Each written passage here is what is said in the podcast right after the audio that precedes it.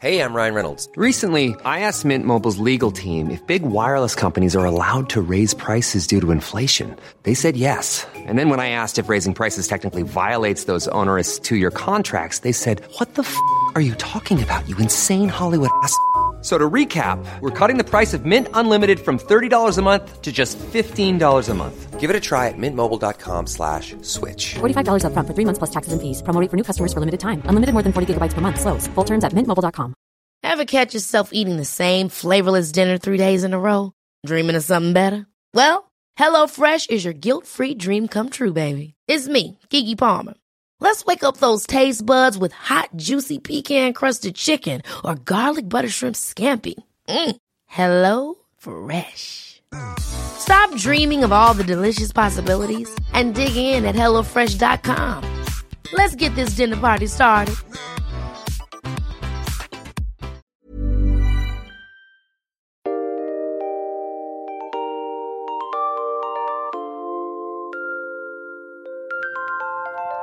Everyone, and welcome to History Dweebs. I am Tim. Welcome to the podcast where we take a lighthearted look at the dark side of history. The title of our podcast today is Death on Big Moose Lake. We're going to talk about a mystery, Brandy. I love mysteries. I know you like. I know you do. You you're a big fan of mysteries, Mm-hmm. And um, we're going to talk about that. You know, now now notice the title I gave this episode, Brandy, "Death on Big Moose Lake," and I bring that up, as you know, I come up with some very catchy titles to our episode. Yes, you do. But you know, our editor, uh, audio editor, Mr. Walters, he sometimes strays from the uh, the title of the episode. I think I had a really cool episode. Remember the episode we did on the woman? It was fucking dead people, necrophilia Yes. episode. Yeah. And I had a very clever. I can't remember what the title was, but it was very clever. So clever. clever. And- okay. and then when it comes out, it's something like riding a big stiffy or something. I don't know what the. It was the long hearse ride, Timmy. yeah, the long the ride long home. Hearse She, it was like the Supertramp. She took the long way home. Oh my gosh. Mm, She took the long way home. Now, see, Timmy, I might have the wrong script here because I'm I'm looking at a script about some poor girl named Grace Brown. well, that, no, that that was a working title that you're looking at. So it's death. oh, okay. Death on Big Moose Lake. If you can kind of Death of on Big Moose Lake. Yes. I'll, I'll write that down. Tim. It, it, it, hey, I got an assistant with me, Lily. Write that Lily. down, please. And let me ask you something, Chuck. Does your Yeah. does your script look like you could read it from space? Because It does. It's it's it's it's, it's, It's- got big font on it. Well, it's I'm, huge I've been experimenting with font. I'm I'm uh, Timmy is Timmy's playing with his prose and his font. wow. I'm font I'm font friendly. Uh, Brandy. I see. You're not a Yeah, part I of like the, to experiment. I like to, that's why it's the script is 98 pages, perhaps. I thought it was a little long. Perhaps, perhaps not so long. Perhaps it's just that you can only fit one word on a page. That could be. This is going to be the shortest 12-page script we ever did. Well, I'm a I'm a little, I mean, you know, I'm getting older, Colonel, and you know the eyes are not working so good. The dick is working, but the eyes is not Yes. working so good. Well, it doesn't matter. Well, you know, that's a problem when, when the dick works in the eye. Do- Although it does expand your pool, Timmy. When your eyes don't work good, it does expand the pool. Perfect. Yeah. Because, you know, come come 2 o'clock in the morning, nobody really cares, you know, what they look like anyway. And as long as that still works, you know, it, it just, you know what I'm saying, right, Devil? Right? You get what I'm saying. Uh, Because yeah, Brandy's been at the bar at two in the morning, I'm sure, and and uh, you know it's uh, you got get past last call, and yeah, you need That's a why you need a place to important, sleep for Timmy. the night, right, Brandy? No, I've never needed a place to sleep for the night. But thank you. Well, Well, as long as the nose still works, that's all you got to worry about. Because when you go into the club, Timmy, uh, what's the first thing you're looking for? Take a big whiff around. You know it, devil. Come on. the decaying vagina. Oh my God! You want to make sure you ain't in the club with somebody that got the, the decaying vagina. That's all. It don't matter if you're blind. know- Ray Charles, he never hit a decaying vagina. oh my god. Could you imagine all the all the you know one eyed women that Ray Charles was with? He was with Sandy Duncan. Yeah, Oh, twice. He banged It Sandy was Duncan. Scandalous at the time. He banged Sandy Duncan. I don't know. He did. She had one eye. He's making that up. You heard it here. Yeah, you heard it here. Here- This is the I- only I place think- you'll I- ever hear it. I think he made it. Well, that they up. went out for Chinese. No, I didn't. She actually the story about the one eye. They went out for Chinese food. She said, "Could you hand me a chopstick?" Next thing you know, Sandy Duncan got one eye. I don't. Well, God. Yeah, it's an American She- tragedy, kids. She, uh, she is. Uh, she always reminded me of. Uh, it was, she was Peter Pan, wasn't she? Sandy Duncan. She was, but she didn't have a Peter, Timmy. She reminded me of. she no, she had a penguin. I reminded me of that. Jane wasn't Hathaway. Julie, wasn't Julie Andrews Peter Pan? No, she was Sound of Music. Well, I know. I mean, you do recognize that people can do more than one thing, right? I mean, No, I think know I think Julie uh, Sandy is. Duncan was Peter Pan. was she okay? Lily, look, look that up. Look that up, Lily. I got an assistant. I didn't. God. Well, uh, who is your assistant? it's Julie Andrews and Peter Pan. Lillian It, it's cannot uh, use or the it's phone. Sandy Duncan and Peter Pan and Julie Andrews in the Nazi movie. Lillian cannot Lillian. drive Lillian. the car. Uh, Eddie Murphy routine. That was so great. okay. Can but we speaking of the king about Grace vaginas, May? oh come on, we're just get, we're getting started. People get people get anxious when we jump into the story too quickly. They do. They, I don't think they are. people are. are just getting settled in with their drinks. They figure I got a few minutes to relax. Oh my God! Listen. Yeah, listen to you know they run. They said, "Let me run to the restroom while brandy time is on, and then I'll get back to listen to it Ah, when it gets Okay, good." but if you're so anxious for this, let's jump right in. You don't need an introduction. Just Well, here's brandy time. Can, let we, me- let can we me- just jump into it? Let me say, going back to the decaying vagina and the oh good. Gonna revisit this. one time I was in a strip club in Newport, Oh, and and the girls where all good stories start. they would do you know the their lap dance right and and i happen that you, you kind of want one that's a little crazy because they might take it further than you know uh, one who has their wits about them so It's hard to find one in that that's got their wits about them, but yeah, go ahead. Right. so i was at i was at the brass ass i know colonel you're familiar Classy. with the brass ass Classy. I am, yeah. And uh, we were I was there. uh, Somebody's from graduate school, and uh, you know we were uh, talking about which the girls would be the best for the for lap dancing and whatnot, and. I, I, I, I go for the crazy ones, uh, Brandy. I'm I'm not sure if you knew that about me, or I, used to. That surprises me, Timmy. That surprises me. I I'm glad I was sitting down when you broke that news, but go ahead.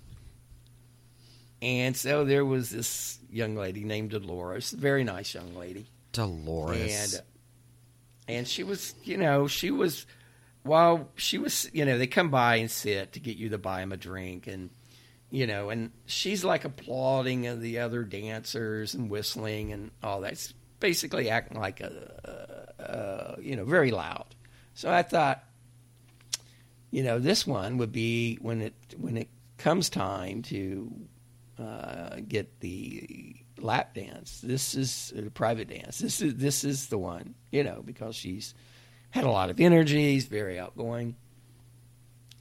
Well, she did something that the other girls, because you could you can kind of watch when they're doing their private dances.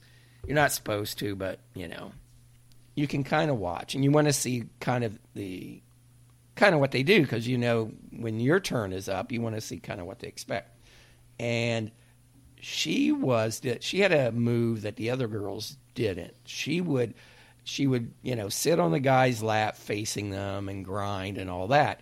But then she would uh, stand up and the guy's back would be against the wall and then she would have her uh, private parts uh, next to the guy's face. Now, I, when you're sitting behind watching, you couldn't see if she was actually touching the guy's face, but it was in that vicinity, right? So we're, you know, we're drinking. Everyone's, you know, kind of picking their girl to get the private dance with. So I went with Dolores. Dolores. And she she did she did that move on me. I'm sitting there, she's, you know, lap dancing right in my lap and all that. And then she gets up to stand. Well, but this time she's like really drunk and she had a hard time like balancing herself. So she actually fell forward Oh my god. and yeah, it was all up my face. And at that moment, Colonel, I realized she had a decaying vagina. Yep. oh my So- god. Yep. It's and she was in the beginning stages because normally you can recognize it as soon as you walk into the club. Well- so she was just in the beginning phases Oh of it. But you know, it's irreversible. Oh my god. There's nothing you can do once it starts. Um, yeah. Yeah, I mean that, that it will stop you from growing a penis when you're 40. Oh but Well, well, it would cure you of going to strip clubs.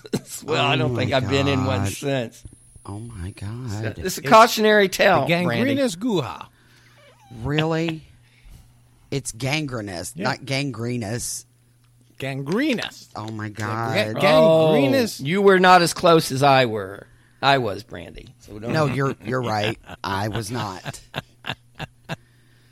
I didn't. So this Well, is a Timmy, it's let a me- let me it's tell a you- cautionary me- tale, uh, Colonel. Well, I, and Let everybody me is tell you about cautioned. oh my, my god. one encounter with the stripper, Timmy. okay. The woman that came to my bachelor party, Timmy, Mm-hmm. you could roll up a dollar bill, put it on your forehead. She could squat over you and pick it up. Oh, she was talented. Seems like a normal stripper trip trick Timmy, but if you want it, if you put a five on there, she could spit out change from that thing, Timmy.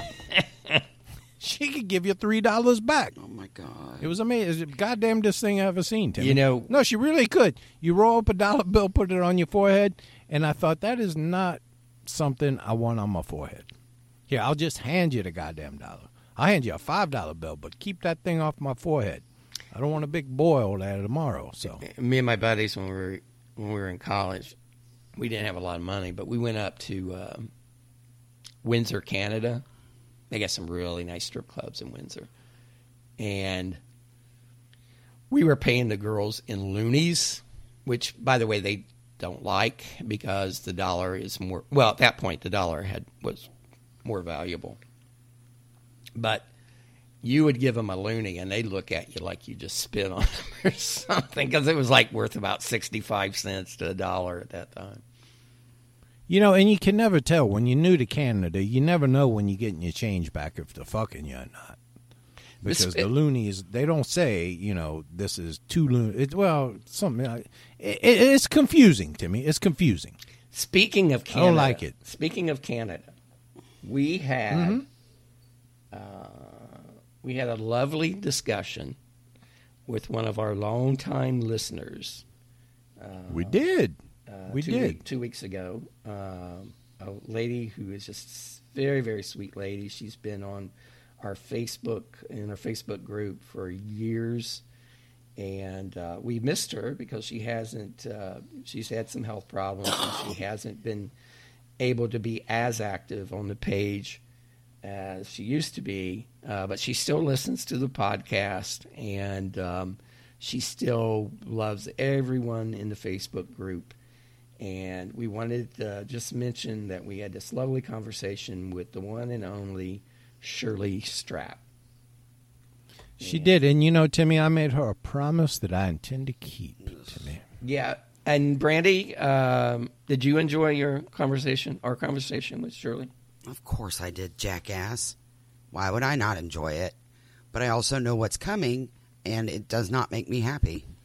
Well, we made her a promise. First of all, that we would mention that we talked to her and that we would give uh, we would And pass along all her good wishes to everybody. She misses everybody. Yes, uh, and uh, we promised that the Colonel would sing a very special song for Mrs. Uh, Miss Strap, and uh, he's going to do that now. So She she wanted to hear a Bruce song, Timmy, so that tells you what kind of woman this Shirley is. So I picked out this one for Shirley. Hey, little girl, is your daddy home? Did he go and leave you all alone? I got a bad desire. Oh, I'm on fire. Tell me now, baby, is it good to you? Can it do to you the things that I do? Mhm. Oh no, I can take you higher. Oh, I'm on fire. Oh. Sometimes it's like someone took a knife, baby, edgy and dull, and cut a six-inch valley I through wish you the middle of my skull. At night I wake up with the sheets soaking wet and a freight train running through the middle of my head. Only you oh, can cool God. my desire, Shirley. Oh my God. it's like listening to William oh, Shatner when he Oh, was I'm doing on records. fire. Shatner. oh, I'm on fire. Well, Colonel, that was a lo- There you go, a lovely rendition to "I'm on Fire" by the great Bruce. that was for Springsteen. Shirley, but I believe if you listen, Timmy, what are you hearing, Timmy? What are you hearing? Well, I mean, I it's almost perfection, Colonel. I I don't know what to say. Uh, Brandy, what's your your thoughts on that? Fine. Uh, I was busy trying not to throw up in my mouth. I, you know, I, and I apologize to you ladies at work who, you know, had your panties fall down. Uh, I'm sure they're going to. I'm sure there's you know women all over the country now are changing their panties, Colonel. Nobody's doing that. But, uh, Nobody. That's that's for you, Shirley. well, that's very nice, Colonel. Um, Yeah. I, I, you know, it's very soulful, don't you think, Brandy?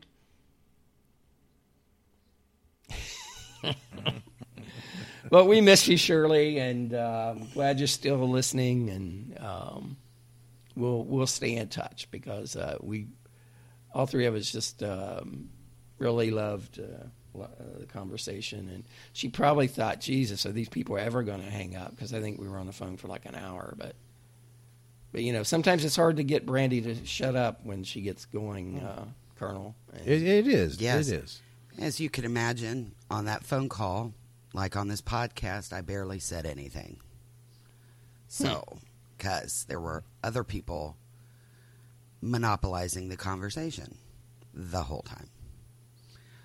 Well, okay. Can we jump into brandy time? Because I know it's going to bore me. And uh, Yes, let's do that. But before we do, let me remind everyone who's, you know, sometimes I get like messages from people who want uh, information on the stories that we do and wanting to know where we've got this information and where we.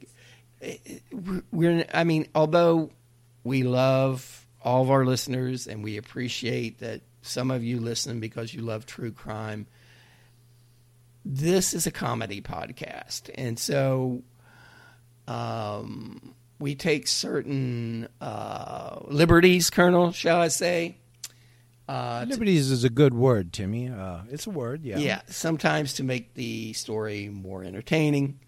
Uh, so, although This is not something you want to use for your college research. no, no, no, no. But uh, if, of course, if you have questions, I'll be happy to uh, indulge Make, them. make up the answers. Text But- me. but- I'll tell but, you you whatever you, know, want to know about. there Grace are some really wonderful true crime podcasts out there um, that you know that they do a lot of research, and, I, and by research I mean like like with already gone Nina. She does you know she files Freedom of Information Acts, and she goes through police files. Now that's just crazy. Yeah. For us, we don't do that. It's just basically internet research. So if we found it, you can find it. I You can find it, right. But we are a comedy podcast, and sometimes we use adult language. So if uh, adult language offends you, then what we would suggest you do is um, check out one of the other fine, independently produced true crime podcasts out there, such as Well, the other suggestion we make is that you reprioritize your life. To me, it's a hellish world out there. We're living in the middle of an apocalypse, and you're concerned about foul language on a on a podcast. maybe you need to rethink your priorities. Maybe a- maybe your life goals ain't right. Get some perspective, is what you're saying. Get yourself right with Jesus is what you need to do. So, Why, Brandy? Uh, You know, Brandy, I I usually turn to the Colonel when I have questions of faith, but I'm going to ask you, Brandy, because uh, you're kind of soulless, and maybe you can maybe you can answer. Okay. Why do the people enough. say they want, some, you know, that they're God fearing? Isn't that kind of shouldn't God be about love? Should we be afraid of God? That's Old Testament people. Those are Old Testament Well, people. now- In the Old Testament, God was a vengeful God. And New you're you're okay with that wasn't. then? You're okay with a vengeful God?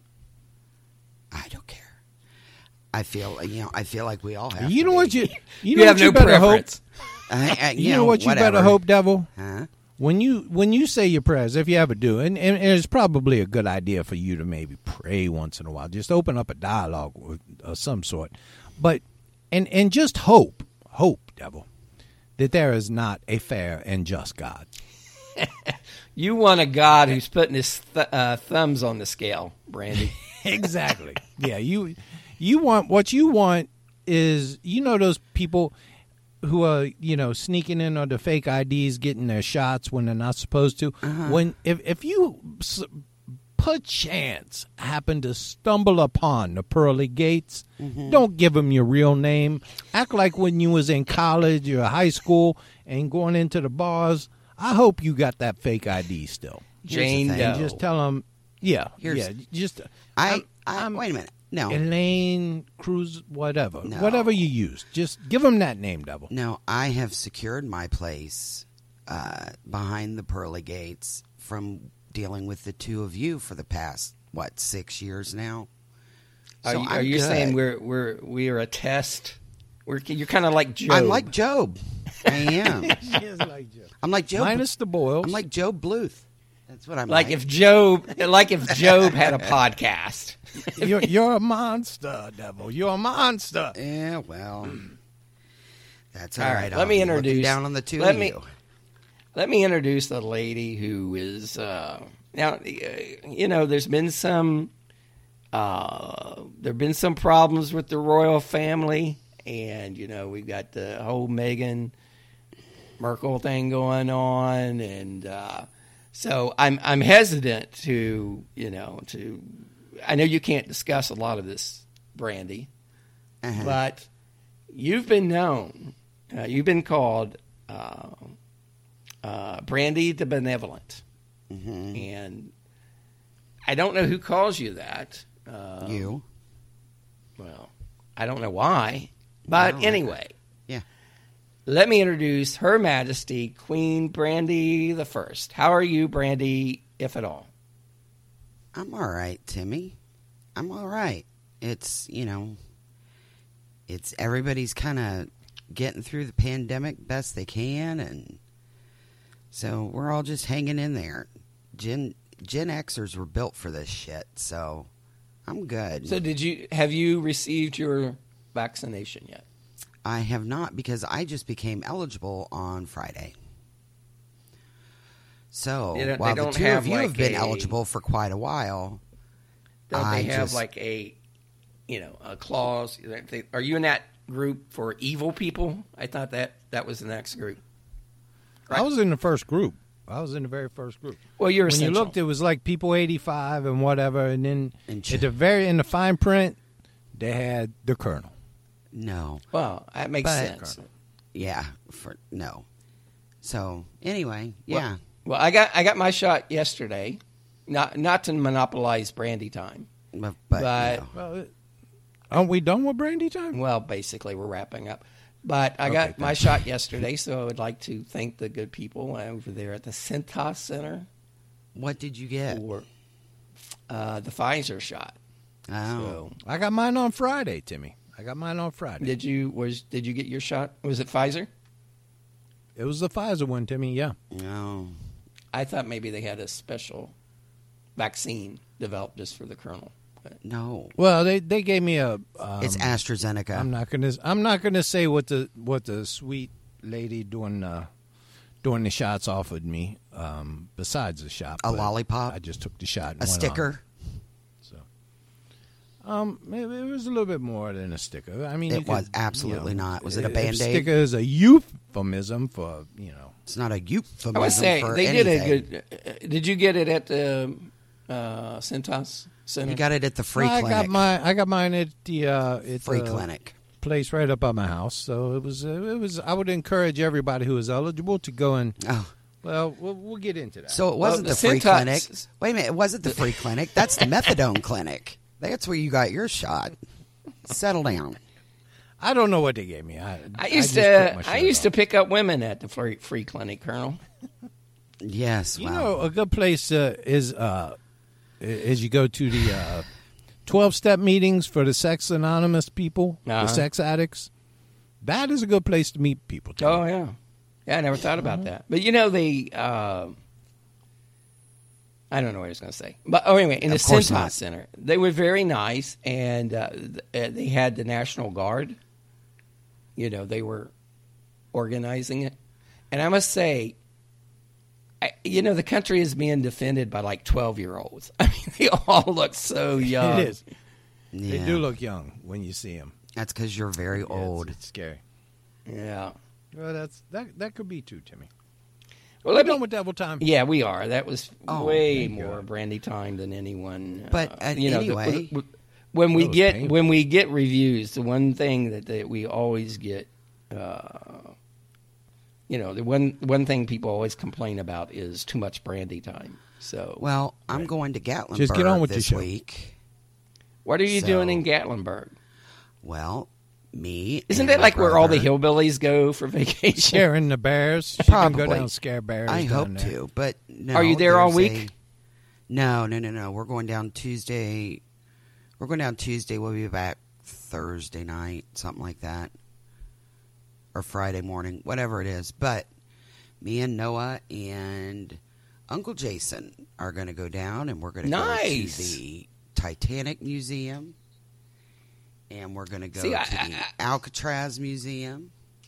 Yeah, why was why is there an Alcatraz museum and a Titanic museum in the middle of Tennessee? I don't seem. Yeah. I don't Not even know.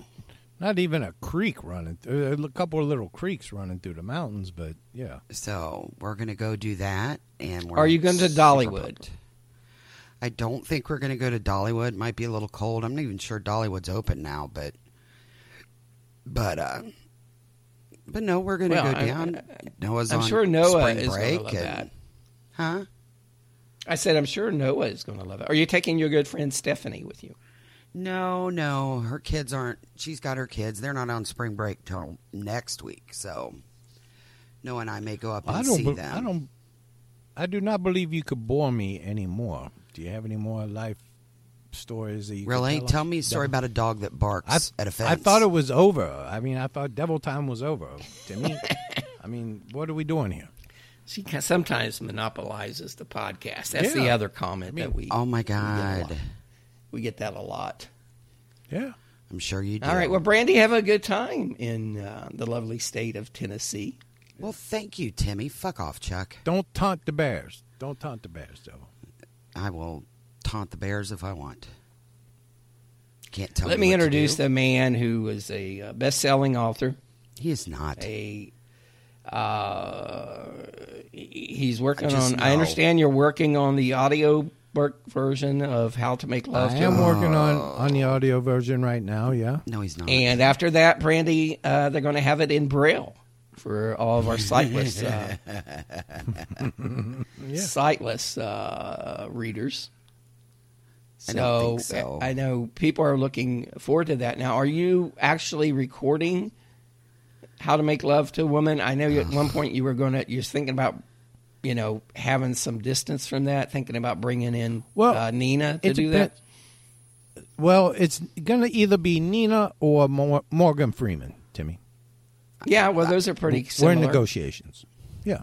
I, I'm sure Nina would not be upset if you went with Morgan Freeman.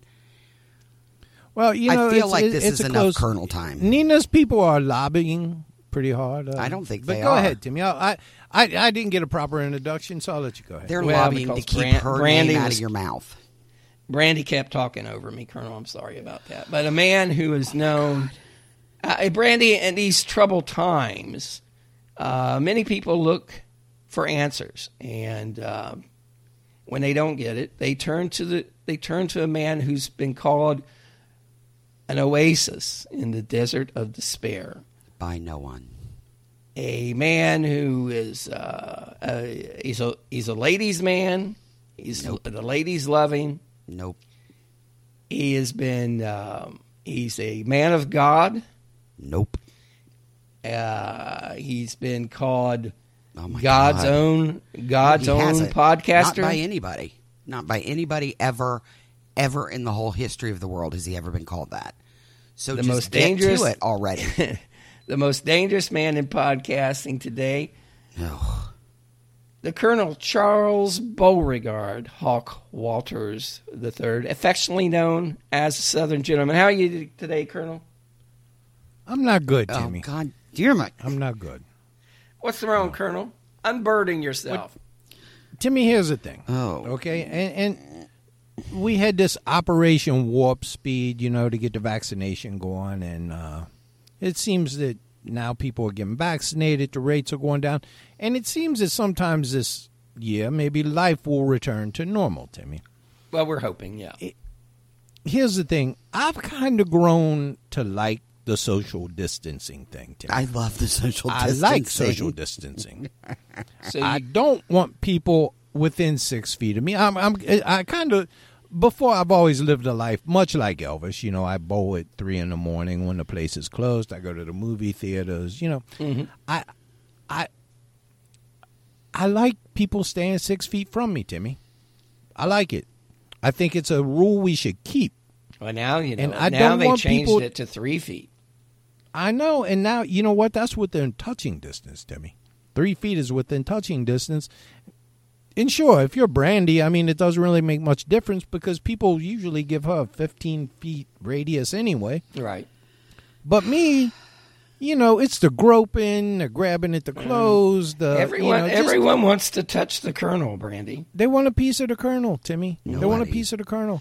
And this last Mrs. year, you Colonel know, it's been a want that. horrific year, but I have not had, I've not been, you know, I mean, there's some fans who just can't, you know, help. They can't. themselves and They can't still come after me. respect your. So you're not. You're so you're saying they can't respect your My personal space. I see. Right, Timmy. I was built for social distancing, Oh, Timmy. my I was built for it. This was my life. Well, and, uh, I hope, Colonel, that you're able to adjust and that people will respect, um, you know, respect res- boundaries. respect my privacy and my boundaries, yeah. But I don't see that happening. But uh, it's it's you know, I'm just saying. I'm glad people are not going to get sick and not going to die. But you know, how's this impact me? Is really what I'm thinking about to me. Well, Colonel, how's it uh, impact me? Brandy has been, you know, it's been said that the Colonel could have, uh, could been had uh, publicly diagnosed with the COVID. He could be coughing. He could have open sores, and women would still still try to grab him. Brandy, your your thoughts on that? No, I don't. I don't agree with that at all. If, if I had the leprosy to me, people would be grabbing my limbs and trying to get away with one. Well, if you had leprosy, they'd It's be kinda like- unfortunate. It's kind of like when John Dillinger died. They they snipped off his hair. You know, that's Right. Yeah. Chuck Only doesn't have any John- hair to John- snip off. John Dillinger. Well, I, I was I was using that as an analogy. Uh, I don't give a shit what you were doing. I'm just saying. Can we talk about Grace May here for a little bit? This poor girl has been sitting up on my screen just languishing here. yes, Well, let's you know talk what? about the. Here's a clue. Here's a clue, devil. She's still dead. Uh, I know, but I want to talk about her. I'd dead. rather talk about her than your weird leprosy disease. how is our uh, how's Lynn doing or whatever her name is? Your assistant, Colonel. Lily? Lily? Lily. yeah. Lily doing wonderful. She over here googling things for me. Just make sure that you know I got all the factoids I need. So, So- Uh, does she realize that um, she's not being paid, and that uh, she probably is not going to get any college credit for any of this? Well, she, she's a cat. Oh, She, oh, she doesn't really care, but she can work the internet. Well, that's all that matters. Yeah. All right. Yeah, I mean, if, uh, days that, that you know when the devil's going to be in Gatlinburg, if she can't record, Lily step in. in. Nobody noticed the difference. Well, I'll be back. I mean, I think I think our downloads would probably soar. probably, probably. When a young factory girl dies mysteriously, Brandy, Yeah. suspicion falls on her well connected boyfriend. That's my introduction, Brandy. Your thoughts on that, if any? Uh, that's usually how it works.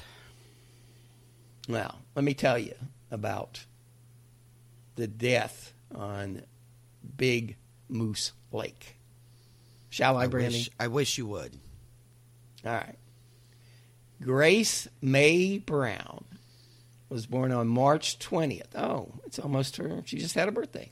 Well, she's dead. Yesterday would have been her birthday. Yeah, yesterday. You you know what I did, Timmy? What? I uh yesterday was Sarah's birthday, and I texted her today, "Happy birthday." I saw that. Your daughter, Sarah. Colonel, how can you forget your daughter's birthday when it's on Facebook? It's on the Facebook. I didn't get on Facebook yesterday, Timmy. We depend so much on Facebook. I just didn't get on it, so I didn't see. well, I mean, I'm I got four I'm sure she. Christ's I'm sake. sure How she am I supposed to remember all this stuff? I'm sure she didn't notice at all. Well, happy birthday, happy birthday, Sarah. I'm sorry your dad is. Yeah. Can't remember your birthday, but I know he's. Well, I know I you're. four I know you're Timmy. important to him. Yeah. What, uh, Devil? What's Jake's birthday off the top of your head? Come on. Five fifteen ninety nine. One, two. See, see, took her ten seconds. yeah, but that's different What? for women because they they always remember when things come out of their vagina. Not the devil. Oh my god! But go ahead. That's a good one, Colonel. remembers When things go in for a good grade. What- uh-huh. All right. I, I, we will we will know we'll change the topic, Brandy, if you'd like. Anyway, Grace May Brown was born on March twentieth, eighteen eighty six, in upstate New York. She grew up in a small town called something South Celtic, Celtic, Celtic. How would you say that, Brandy?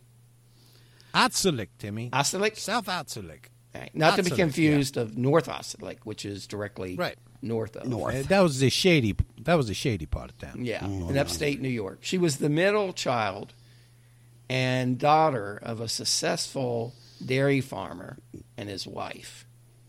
He was from Chenango County, Timmy. Chenango County. Uh, Mary been Ray, Mary Ray, one of our listeners, I think she lives in upstate New York, so she will probably get the reference there. You've been to Chenango County?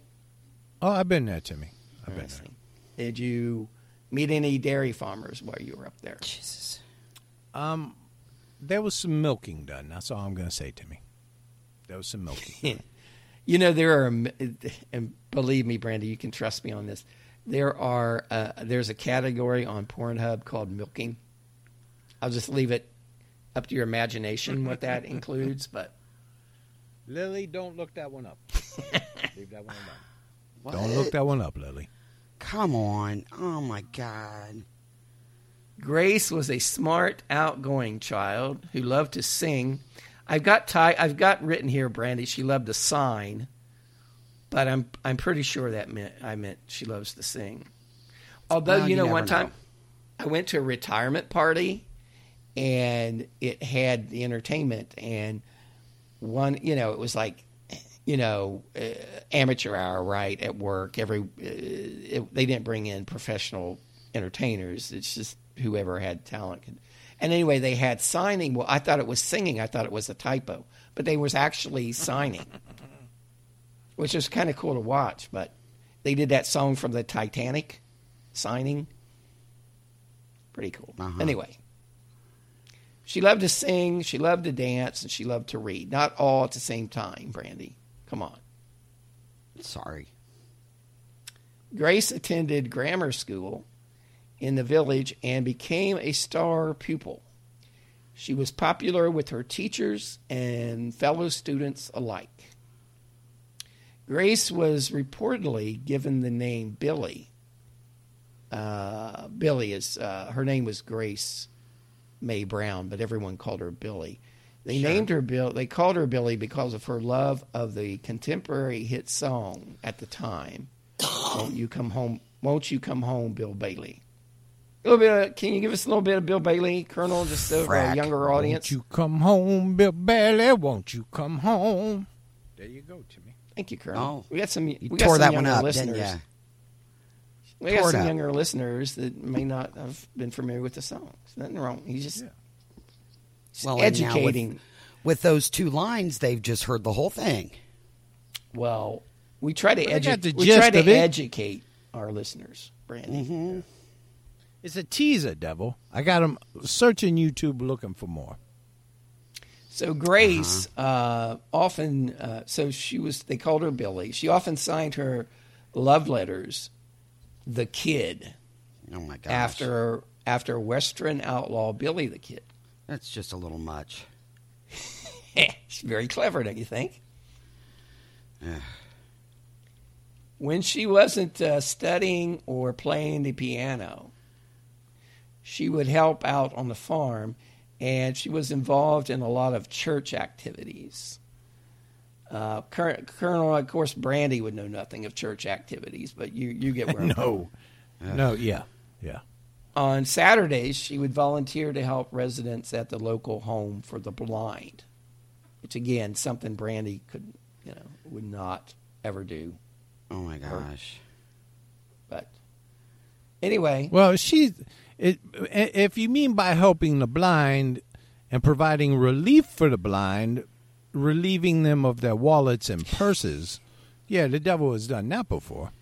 she took She's him on. provided relief She, for the blind. she took him. She was their uh, tour guide. She would take them on tours, like yeah. Leave them out in the cornfield. you know, talk in a Cockney accent and tell them that they're just passing by Big Ben or whatever. if you Yeah. if you look to your right,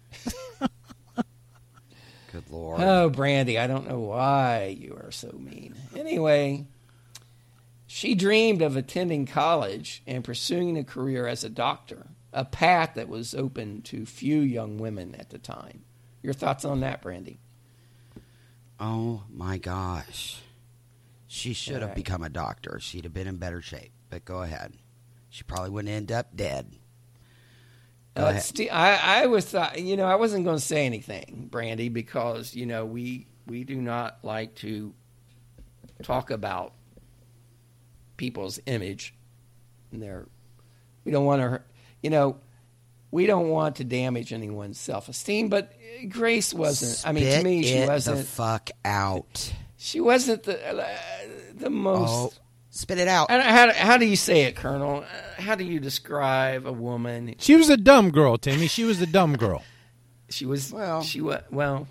I, I didn't want to say that, but What is it? Is there any place that states that she was dumb?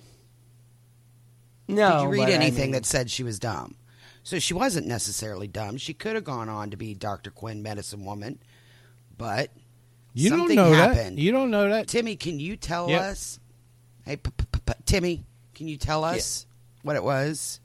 Well, sure, Randy. Thank you for asking. Um, Um, bec- her what I did. father, her father was uh, fairly successful. As I said, he was uh, he owned a dairy farm, so there was a lot of dairy there, Brandy, cheese, and Yes. things like that.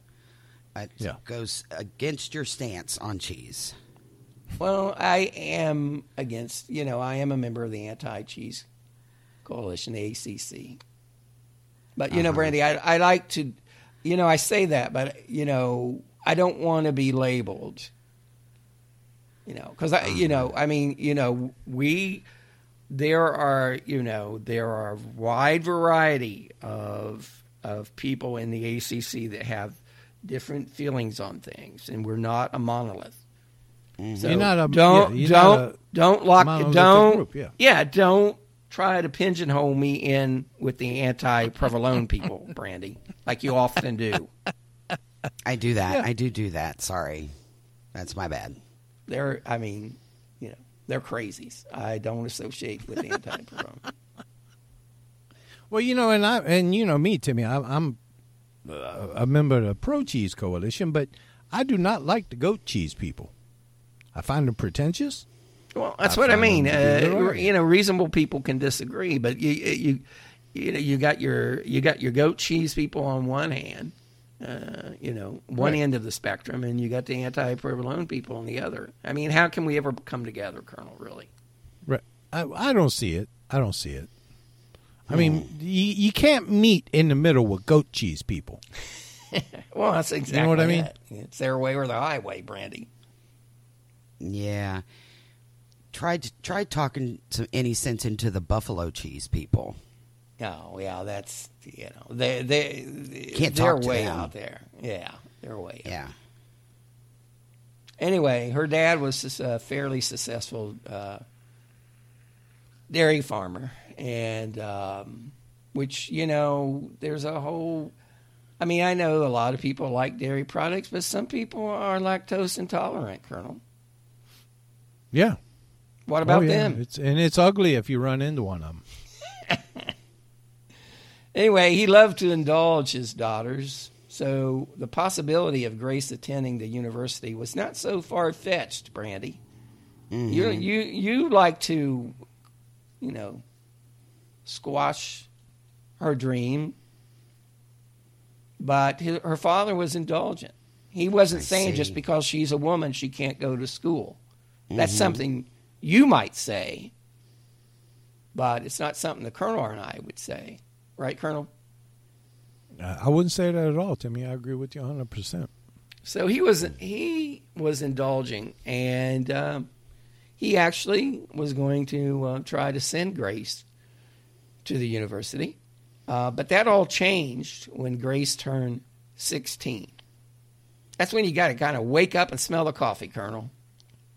Yeah, it's time to grow. In those days, she should have been married by then, really. Yeah, should have mean, two or three kids yeah. by that. by that 16 point. years old. Yeah.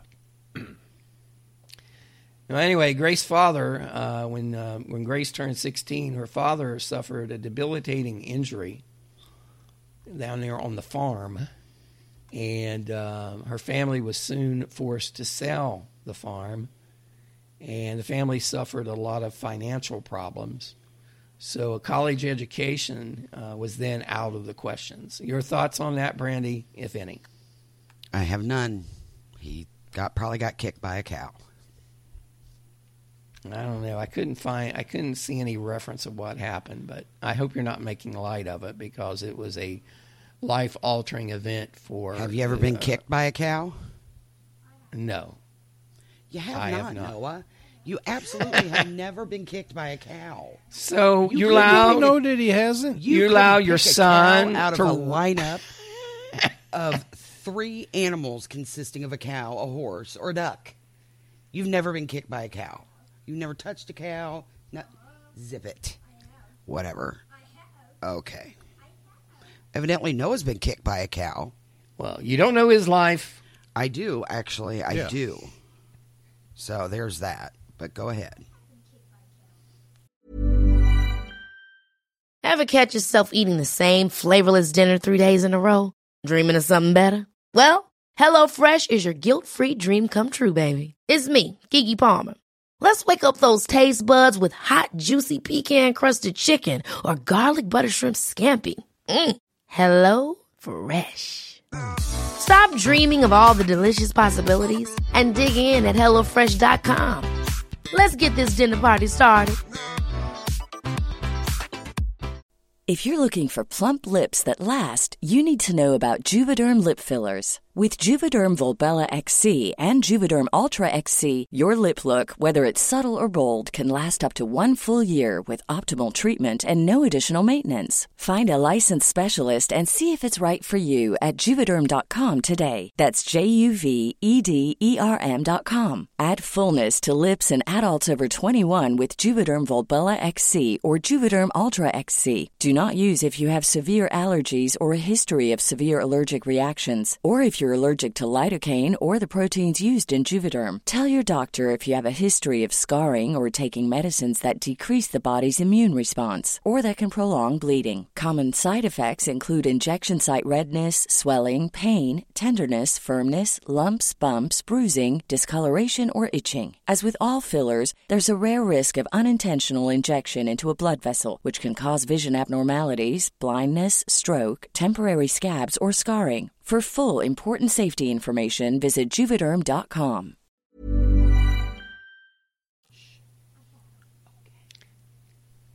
Noah, 241 kids.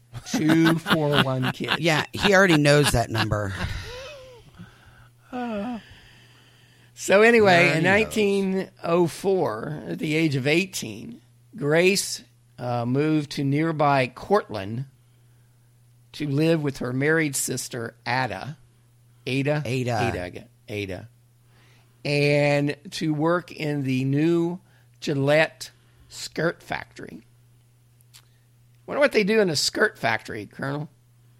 Probably make skirts. Well, Timmy, no, it's uh, it, it's pretty much like where we work. There's work to be done, and you avoid it. You skirt the work, Timmy. Oh, it's a sk- it, they teach you how to. I mean, the devil's got a PhD in skirting. Um, Good It's Lord. where there's tasks to be done, and you avoid it. I see. skirt. It- I thought it was like women's skirts or something. So No, the- no, no, that's a misconception. Popular If it misconception. was a skirt factory, then the QA person would be look- uh, would look up skirts right all day. Exactly.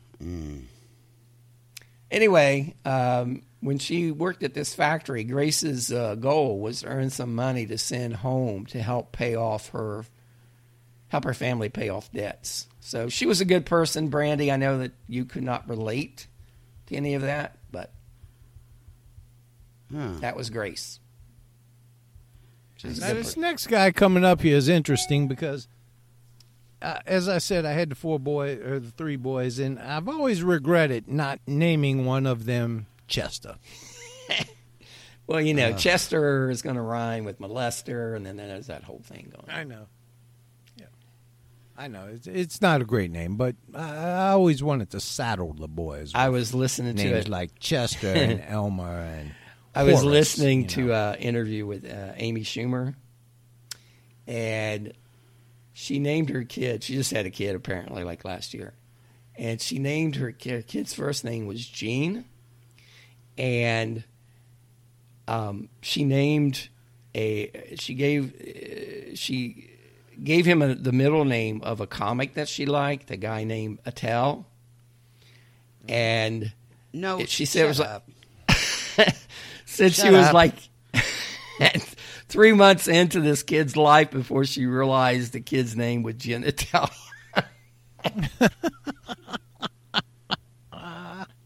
That's a good one. Be careful. Be careful. Is all I'm saying. You got, yeah. Yeah, you got to be careful with the name Ada, too. You don't want to be, you don't want to be Louise and Thomas Dick and name your daughter Ada. Oh my Who's god! that? Oh, that's Ada Dick. Yeah. yeah. If your last name is Dick, you really, you really have to be. I mean, You like, really- yeah, you can't name your daughter Anita. no, no, It's ju- just You got to be careful. Got to be careful. Remember that? Remember that episode we did on the woman? Wasn't her her last name Dick? Evelyn Dick. Remember Evelyn? Evelyn Dick? Dick. Evelyn Dick. Yeah, We said her her father was a dick. Her mother was a dick. Entire her brothers were dicks. Yeah, whole family's dicks. Chester Gillette was born in Montana, Brandy, on August the 9th, 1883. Chester spent part of his childhood in Spokane, Washington, Colonel. Have you ever been to Spokane, Colonel? Oh, I've been there, Timmy. I've been there. Can you tell me once that you went to, uh, you did, you worked some in Washington State for a while? Vancouver, Washington, Timmy. I worked in Vancouver, Washington. Are you the Green River Killer? And they are much better off for it, Timmy. They're much better for it. Well, Chester's parents were financially comfortable, Brandy. Yes. He had the money. Uh, but the family lost everything during the Great Spokane Fire in 1889, which we probably should do a po- podcast on at some point because it was an, it's an interesting story. But anyway, when Chester was six years old, uh, the Great Spokane Fire occurred, and the fire destroyed much of downtown Spokane and resulted in thousands of people losing their homes, including Chester's family. Of course, this was before, you know, people had homeowners insurance, so they they basically lost everything. Um, now, Chester's family, his parents were deeply religious. Brandy, I know you know nothing of that. That's foreign to you, but Do you really? You don't know if my family. and you revile those people. my family could but- be deeply religious. yeah. Well, that and if that you know, there's two things. If they're deeply religious, devil, you know what else they are? Deeply ashamed.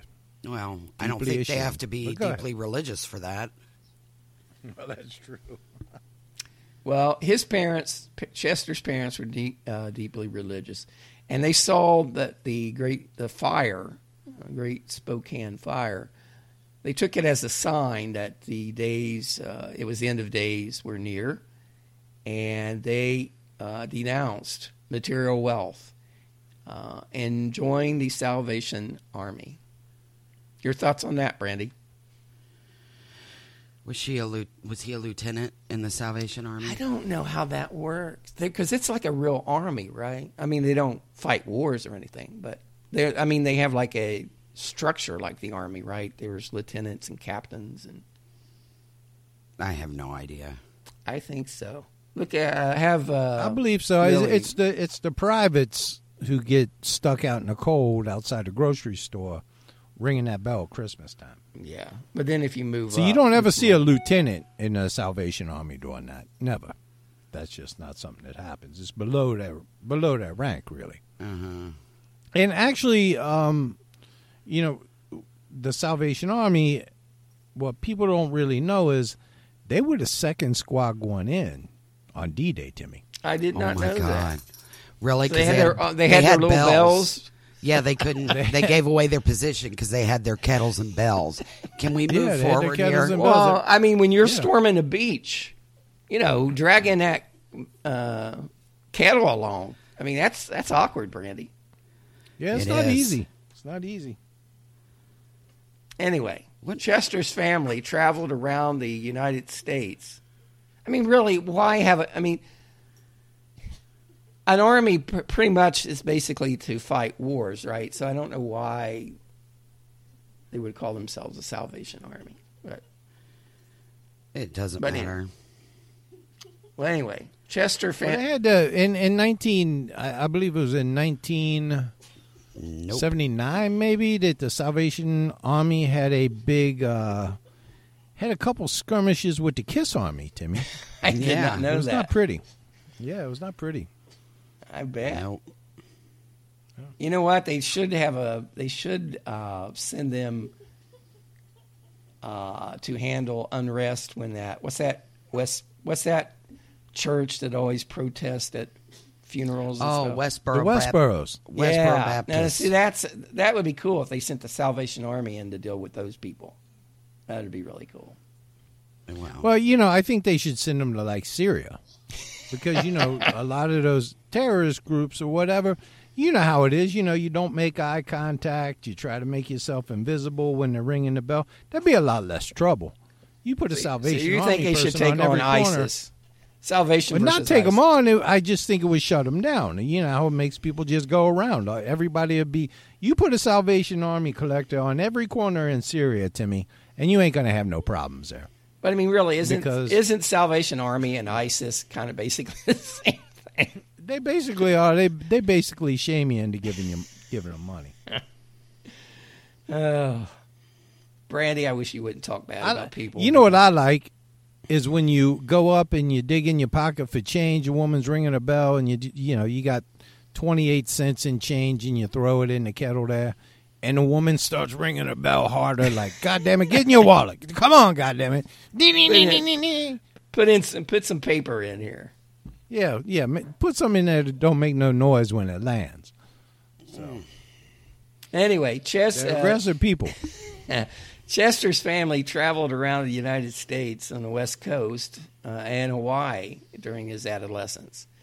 But Chester, uh, despite his family's fervent religious beliefs, Chester never really took to the religious aspects of his upbringing.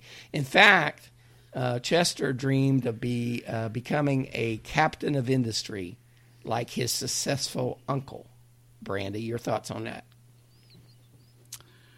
Uh, okay. Who was his uncle? Well, I'm going to get to that in just a minute. Far from endowing, uh, okay. Chester was endowed. Chester was not endowed. uh, far from endowing uh, Chester with a sense of higher vocation, uh, the experience of uh, going around the country and uh, helping others left a distaste in his mouth uh, for good works. Uh, so he didn't really care for helping people, Brandy. Well, who do, who among us? yeah, yeah. That's As- where you and Chester relate. That's As where Chester, intersect. as Chester, We talk would- about intersectionality. That's where her and Ch- Good Time Chester relate. as Good mu- uh, time, as Chester. as Chester would say, have a good time as uh, as has a, have a good time as you can, Brandy. Among his uh-huh. friends, the handsome young man with the devilish smile became known as Good Time Chester. That you used to call me Good Time Timmy on the podcast. They a long time they didn't, but go they ahead. used to. Good time to me. Some gotta win, some got to lose. Good time, Timmy got the blues. That's Oh, lovely. God. Remember that one, Timmy? I do, Colonel. That was that was that was good. That's Harry Nilsson. Well, it's lovely, lovely song. Chester attended Oberlin College prep school here in Ohio, the great state of Ohio. Down. Uh, on the generosity of, well, actually, I'm in Kentucky, but in your great state of Ohio. Um, he attended Oberlin, and Yes. on on the generosity of his uncle. Uh, but um, he left after two years in 1903 because he was bored. And Chester was eager to climb the corporate ladder, Brandy. And who needs education for that? So, Quick at- factoid, Timmy. Yes. Quick factoid. Oh, you know good. our good friend who is his uh, God rest his soul, Todd Portune, Yes. our county commissioner who passed away. Lovely guy. He is in the Oberlin College uh, Sports Hall of Fame. Really? Yes, he is. What sport did He he, was play? a he was an out. Uh, he was a baseball player and he ran track. To me, Nice. Todd Portune as a county commissioner here in Cincinnati, Hamilton County. He was a good guy. passed away a couple of years ago. Wonderful man, and they named the county building after him. It's now the Yeah. Todd Portune building.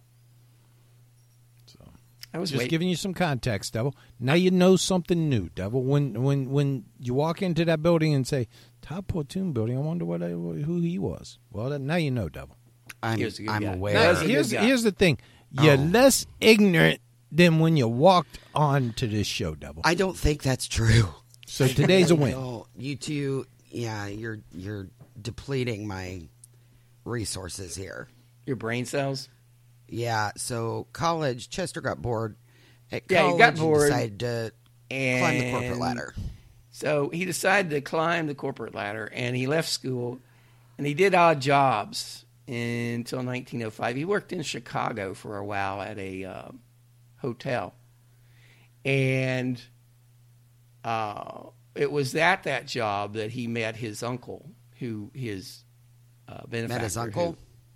well, his uncle was his benefactor for his college education, but But he'd never Uh, met him. they had never he had never met him right so Yeah. when they met uh, Winchester worked at a hotel in Chicago and he met his uncle for the first time his uncle offered him a job uh, at his skirt factory in Cortland New York Is this one of those things that you just don't put in the script so you can pop it out just at yeah any it just random shows you- time? make, makes me more interesting as a it person doesn't though, but okay.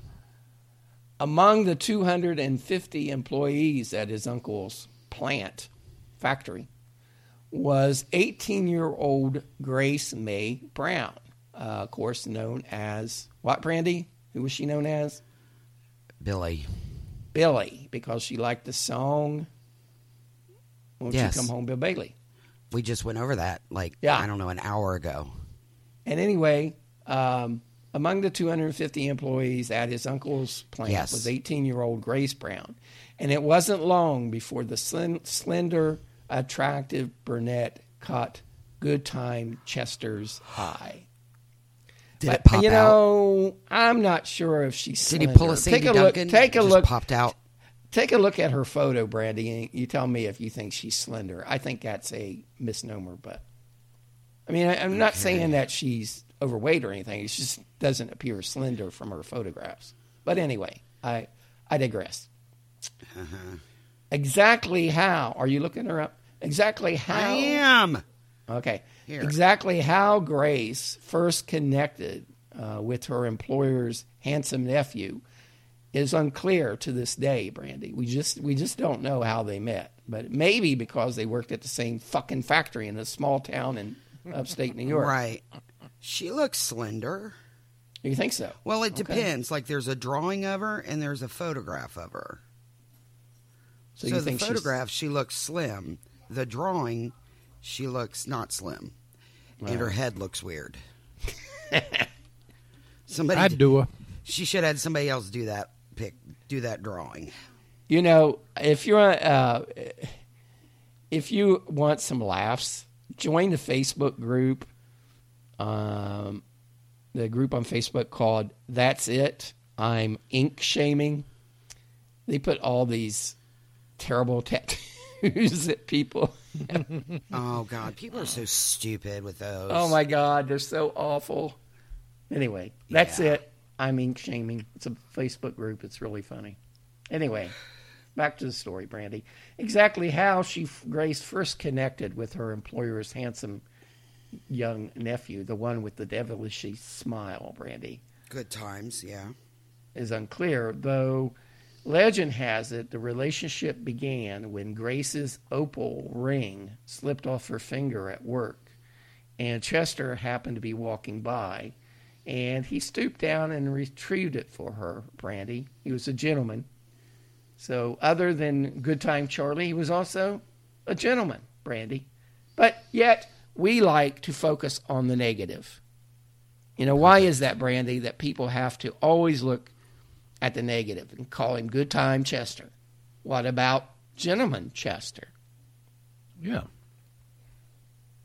I don't know. Just I don't know. Just keep it moving. All right. Well, now is the interlude in which we change narrators for this podcast, and Brandy's going to talk to you about what happens next in our story. Well, let's see if I can get through my two pages in under two hours. Uh, let's see. I, I, I get, I feel attacked. and there it is. Yeah, I think that was a cheap shot at Timmy, and I don't think he deserved that, Devil. Thank you, How about you uh, apologize? Nobody pulled your string, Charles. How about you shove it? You're just a mean woman. You know that? You- He's just I a mean am. woman. I Does am anyone because mention to you that you may have anger issues, Brandy? I'm just curious. I have been. I I don't have anger issues. I've been sent to sensitivity training as much as Chuck. Chuck and I usually go together. We carpool. We do. But as you can sensitivity training, see- yes.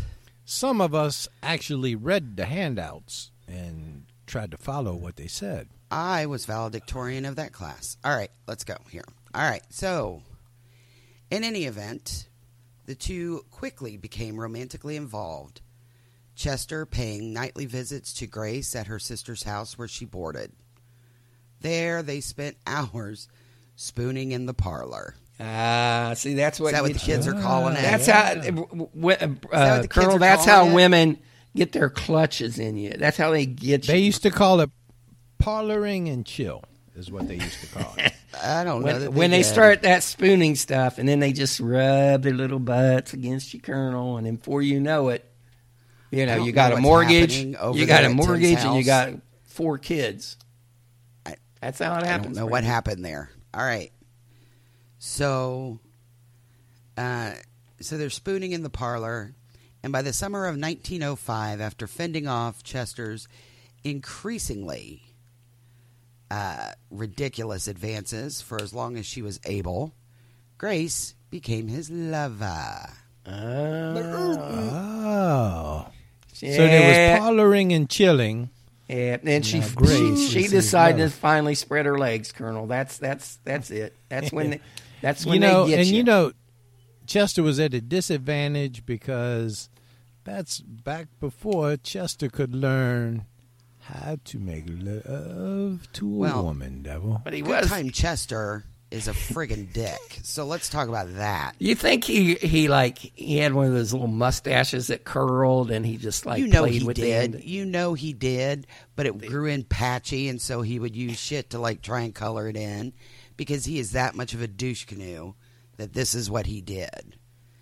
That's exactly what he did. I think it's her fault for spooning because that she was she was trying to get in his wallet. Whenever they spoon, Colonel, when they, whenever they rub their butt up against you, oh yes, we Oh, heard. yeah.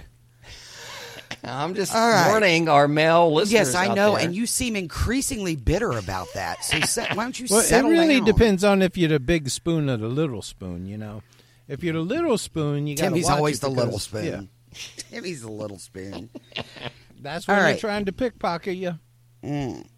You No end up sooner. you end up in 45 living in a, uh studio apartment. Your, your whole In, paycheck goes in to Tijuana. pay for your child support. Oh my god! I'm not I, I'm not bitter, Brandy. Go ahead, go ahead. I, I see that. No sooner had they consummated their relationship than Chester, who had previously professed his undying devotion, turned his attentions elsewhere. Oh, Dog. that was like that uh, Meatloaf song, Uh, Which one? "Blinded by the Dashboard Light" or whatever it was. Paradise, by the Dashboard? Yes. by the dashboard. Perfect. Paradise Or, by the Dashboard Light. or Blinded by the Dashboard Light, which is a bigger problem. I like it. All right, so so Chester, as soon as he you know gets the milk for free, goes out looking for another cow. Uh, So basically, you're calling her a cow, Brandy, and we. No wonder women have image issues because people like you, Brandy, are Yeah, let's go easy using on that. How- how using about that, terms devil? like inappropriate. Careful. Careful. Continue, Brandy. Uh, his charm and polished manners, to say nothing of his status as Noah Gillette's nephew, Oh, that was his had uncle. won him. There's his name. Had won him admission to a glittering circle of young people from the upper stratum of Cortland society. What Oh, I bet him and his buddies shit would about have- Cortland society. I bet him and his buddies would uh, drink brandy and uh, sit around and First talk about all- politics. with their little pinkies up, with the Yeah. pinkies in there. yeah. But who cares about Cortland society? There Well, was like people- you know people in fifty Cortland, people in the apparently. town. Well, apparently. So he set his sight on another woman who, with the right connections, could help him move up the social ladder. So Chester soon began leading a double life. Fucking jackwagon. Though he still visited Grace regularly as a booty call, his leisure hours were increasingly spent with his new friends, bicycling, playing tennis, and attending their dances and formal dress parties. I'm guessing he didn't take Grace to any of those events. Yes. However, satisfying this existence was as however, set are you goddamn kidding me? You have a clown car in your living room? I I don't. I have a dog who Oh, what's your dog? stand That's uh, what's your dog's name? Lucy. Lucy. Hi, Lucy. Yeah, no, everything in my house is fucking working my goddamn nerve right now. What? What's stupid?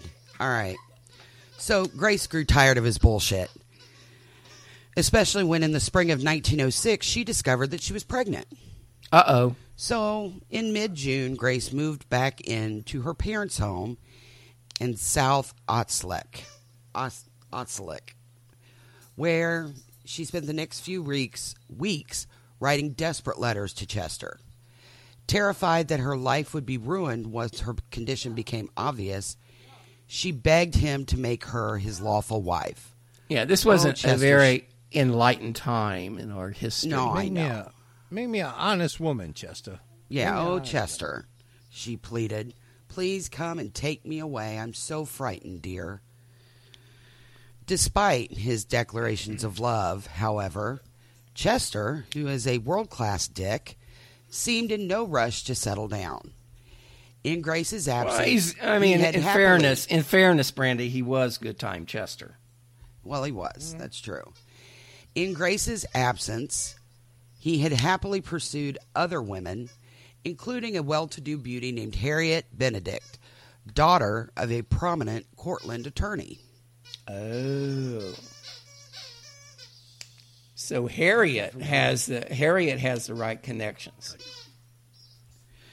Yes, well, Chester's a dick. So, despite his declarations of love, Chester seemed in no rush to settle down, and in Grace's absence, he happily pursued other women, including Harriet Benedict, and when Grace got wind of his dalliances, she threatened she threatened to expose him as a heartless seducer. Well, there's nothing. If you're a, if you're a guy, Brandy, the last thing you want to happen is to be exposed as a heartless seducer. I would guess so. If her life was ruined, she wrote, his would be too. Her warning seemed to work. In early July, Chester invited her to join him on the Adirondack on an Adirondacks vacation, a trip that would culminate in their wedding, or so Grace assumed. Yeah, he's stepping up. Maybe he's stepping Yeah. up, Brandy. He's, you know he's not. Now stop it. stop it.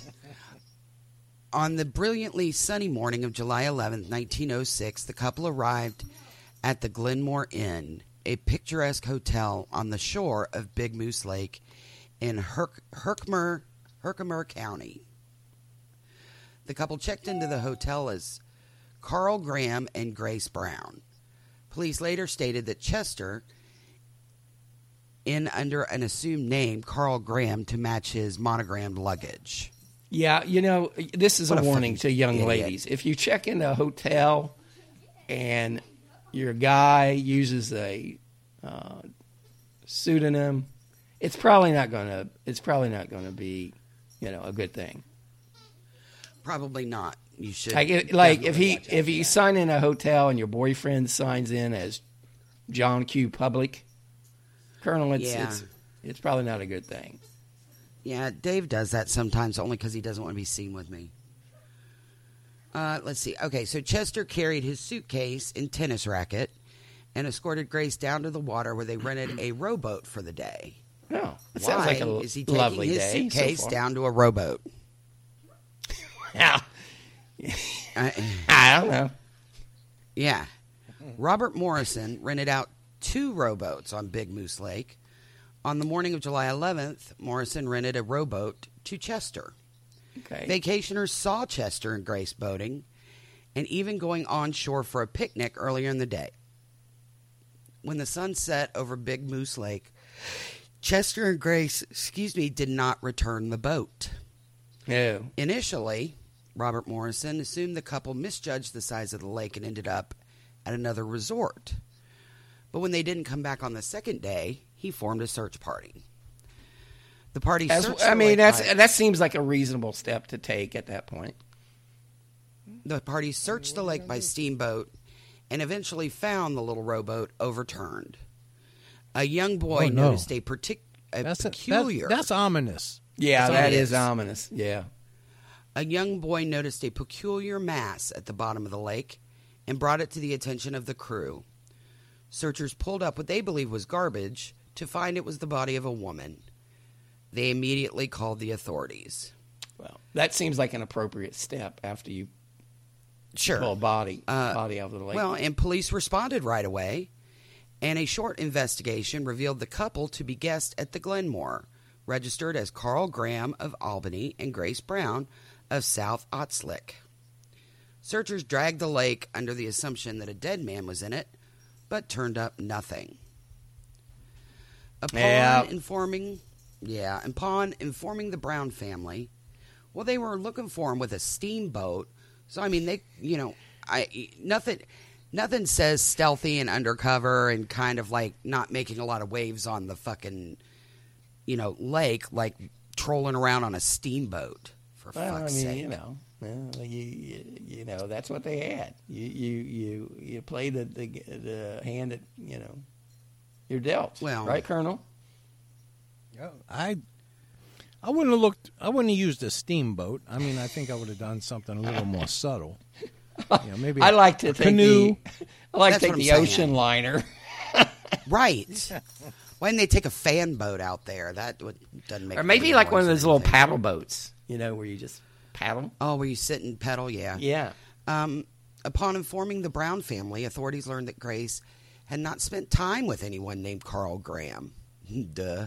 She did, however, associate with Chester Gillette. Good time, Chester. And a search for the dipshit ensued. Well, let me say this: as a No. as a as a murder m- murder goes, this wasn't. I don't think this was. I mean, other than using an alias that matched his luggage, I, I'm getting a feeling that uh, Chester didn't really put a lot of thought. Well, I mean, he must he must have thought about something because he took his luggage on a canoe. and his tennis racket. Yeah. Yeah. So I don't. What I whatever. Idiot. Idiot. Good time, Uh, Chester. two They call him. Yeah, good, time, Chester was a fucking moron who's out there taking his fucking tennis racket onto a fucking lake. Is he going to row with it? What the fuck is he trying to do? Yeah, that's why they call him Good Time Chester. Well, and why is he taking his why is he taking his suitcase in case he needs six, you know, changes of clothes while he's out there?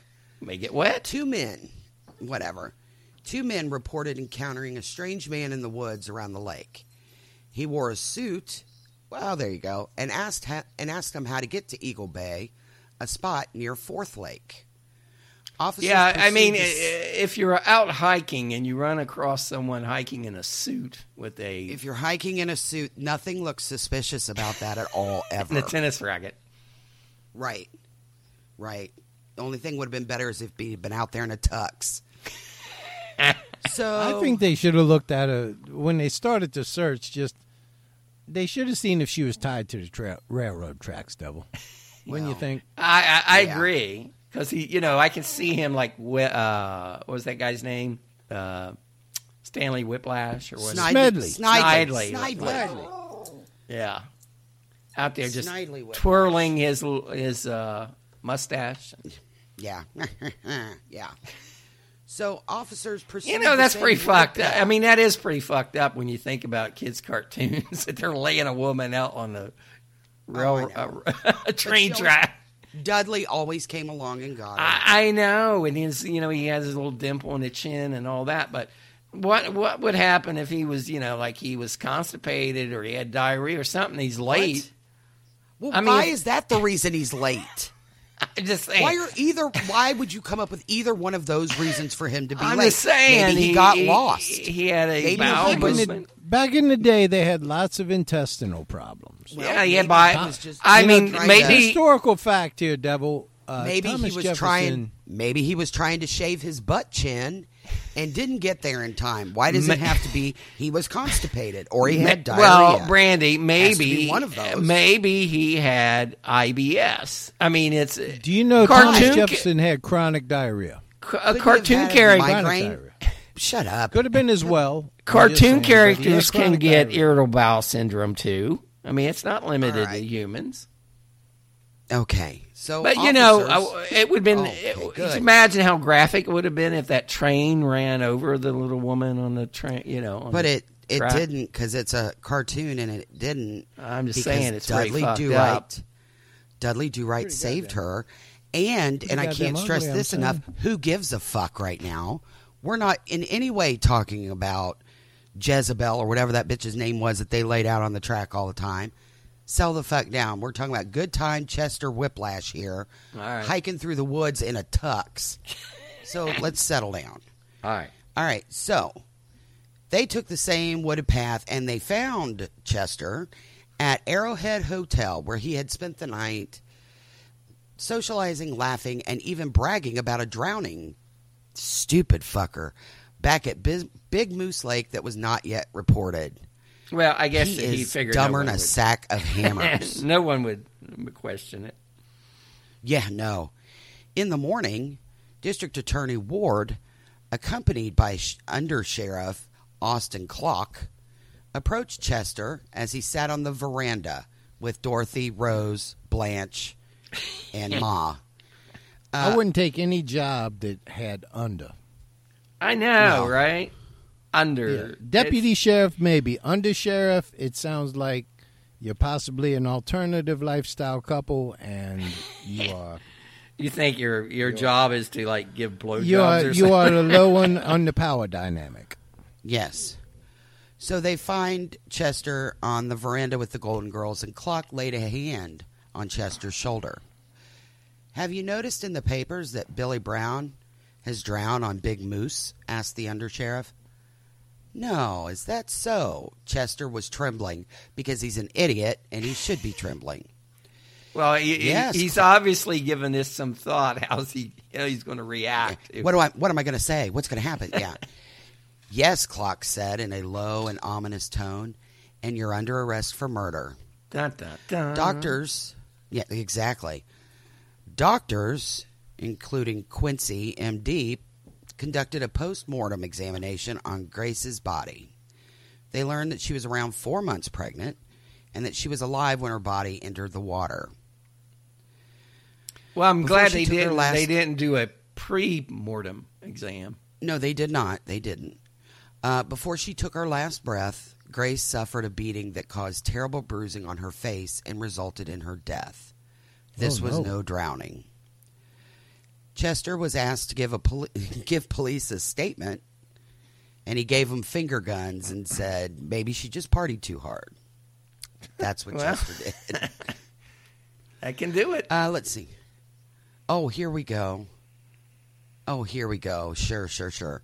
This I can't stress this enough. How as I read the next sentence, that Chester is fucking stupid.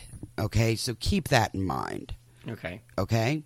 Mhm. So when he's giving police a statement, he readily admits that he was with Grace when she died. And initially, he said that she was despondent over the pregnancy and beat herself around the head and neck until she died and committed suicide by Oh. beating herself. Well, because that's what people do. Well, I mean, it's it, you know, it's probably you know, it's not one of the more uh, popular ways to commit suicide, but sometimes people do Yeah. uh, suicide by tennis racket. It's it's. Well, Can't question a commitment. I mean, he, Well- he, he he was cooperating. I mean, I think that's the important. Uh, Oh, sure. That's the important thing. uh, when confronted with the fact that Grace died with from a beating to the face and head, oh, Chester told a different story. In the second story, Chester claims he stood up on the boat to reach his hat. What the fuck, Chester? When he did, the boat capsized, beating her around the face and neck, and threw them both into the lake. wonder where his hat was at. That he had to reach up to get his hat. Fucking You think they had a? You think they had a hat rack in that in that canoe? I don't know. I mean, was it like was it hanging off a tree? Was it what like what was what was happening? And again, Chester, when the canoe tipped over, did it beat her around the head and face? I mean, like what exactly happened there? Sounds like you beat her with the canoe. Well, I you know, mean, uh, you know, uh, truth is stranger than fiction, Brandy. Oh, I know, usually. But uh, anyway, so Charles, would you like to bring us home? Oh, so you to can speak? continue. You've got me fascinated. Okay, then. All right. Chester, being the stand up guy that he is, did not attempt to help Grace. He was afraid that she would panic and drag him under as well. Well, I mean, that's a He fair. shouted- That's a fair, Sure. fair position. It's a Yeah. legitimate thing. Mhm. Fair yes. concern. He, sh- he shouted at her to grab a hold of the boat, and when she did, it turned over again, and Grace went under and never resurfaced, beating her around the face and head. That damn boat. Fuck, it could have been, you know what? It could have been the steamboat that ran over her and as they were looking for her. That's what I was thinking. She got cur- caught up in those little wheelie paddles. and blum, Yeah. blum, blum, blum. Yeah. Uh, but okay. So this idiot investigate, and these cops, let me tell you, are con- fucking. They're just fucking Top on notch. the game Top right here. Top notch. This might have been the FBI. I can't even tell the difference. Investigators immediately saw holes in Chester's story. What? Get out. I, well, they were driving their trucks through them. They're they First- are they question they they're questioning Good Time Chester's story. I know. He gave him finger guns and everything. Yeah. Ironclad alibi. Yeah. First of all, Walking through the woods playing tennis. I mean, in his I mean, really, there's uh, there's no uh, there's nothing more ironclad than saying you were there when she died. I mean, what are they going to say? No, you wasn't. I mean, Well, so first of all, the other hotel guest who saw the couple said that Chester was being a dick to Grace during their stay, although they could not hear the topic of discussion. Chester also paced the halls nervously before the boat ride. well, that's Chester's suspicious. clothing, Chester's clothing, and his fucking luggage, which he claimed to have retrieved from the water, were completely dry Yeah. because he took his luggage, as That's one shady. does, hmm. Seems shady. on a canoe. On a canoe, he took luggage. Took his Samsonite on a fucking. Well, he canoe. didn't know how far he was going to row. In fairness, he might have been Oh rowing my a far distance. God! Yeah, maybe they were Chester's- going to go right out, to, you know, Lake Champlain, right out to the Atlantic, and maybe all the way over to the, you know, the UK. you, Well- don't, you don't know. Chester's version of events didn't explain why he took such an unusual path to Arrowhead Inlet. Or mo- most importantly, why didn't he bother to report the incident to anyone? Or, second most importantly, how the fuck did you die? Could she die from, you know, blunt force trauma to the head and face from a fucking canoe? But that's okay. They're on their shit. I, So I, I got a quick question for you, Devil. Is, is, is that your son right there in the general vicinity? Why you using such vile language? Now, Fuck off, Chuck. You're gonna now when he starts saying those words to you, you're gonna say, "Don't talk like that to your mother." Well, he if he does that, he won't have teeth to talk to me like that anymore. So just settle down. I'm just saying. I know. Thank you for the per, the parenting advice. there. Lead by example, Susan Randy. Smith. Settle down. Lead by example, Devil. hmm Chester's sensational trial began on November twelfth, 1906, in Herkimer, New York, before Justice Irving R. Devendorf. The Do you run prosecution with scissors across the living room in front of the boy? all the time. Usually I'm chasing him. The prosecution proposed a theory that Grace's pregnancy and insistence upon marriage drove Chester to murder her. Seems solid. That seems a But reach. without a that seems a bit of a reach to me, Colonel. Well, but without Yeah, a it- confession. it ain't like she had the remote and wouldn't give it up. You know what I mean? Right, exactly. I mean, that's kind of that's a legitimate defense. I mean, she could. I mean, maybe it wasn't uh, Good Time Chester's uh, baby. You don't know. Yeah. so they You didn't know, have Chester a confession. didn't, uh, oh my god. Chester was not such a good time guy. Well, clearly. I mean, if going out and getting beat with a canoe is the idea of a good time, but No. I'm just saying it doesn't seem like to me, you know, and, and I'm, you know, call me call me old and dull, but it doesn't seem like a good time getting beat with a canoe. I call you Maybe old he was into that time. though. You know, maybe he was into being beaten by What? factory workers. Okay. Hey, if if you were like a, a dom colonel and you had subs, wouldn't you like have them write you checks all the time and give you money and stuff? I would, yeah. Cook for me, do my laundry, fold my laundry. I don't mind doing laundry. I don't like folding laundry. Fold my laundry, paint my house. Because you don't have to take it to the creek and beat it against a rock. You put it in the fucking machine and you push a goddamn button, and you all think that you've done something. Oh, look, I did two loads of laundry today. Who gives a fuck? Did you dry them? Did you fold them? Did you put them away? No, you haven't done shit. So settle the fuck You're- down now. You're a harsh you, no, you're you're very angry. You're a very angry person, Brandy. I, have you? I Have you had any counseling? Have you and Dave went to like couples counseling and the, For the what? therapist tell you that you're wrong?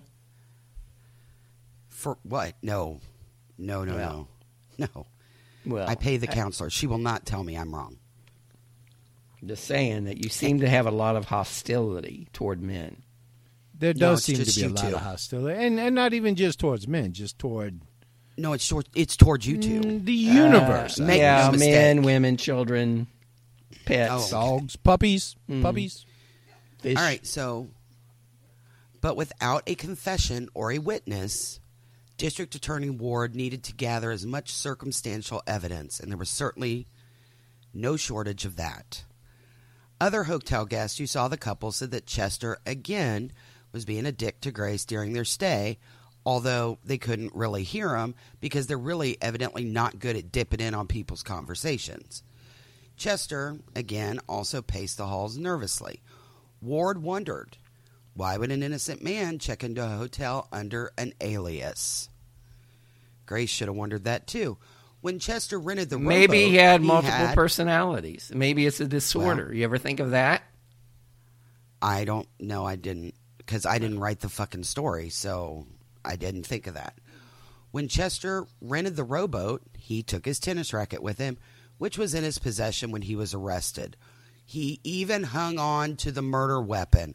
Are you fucking kidding me Well, with this? maybe maybe he was at a tennis rack. I mean, a tennis It's probably match. like dripping blood, hair hanging off of it, and he's Well- just out there playing tennis with it because he's an idiot. no sense getting rid of a nice tennis racket.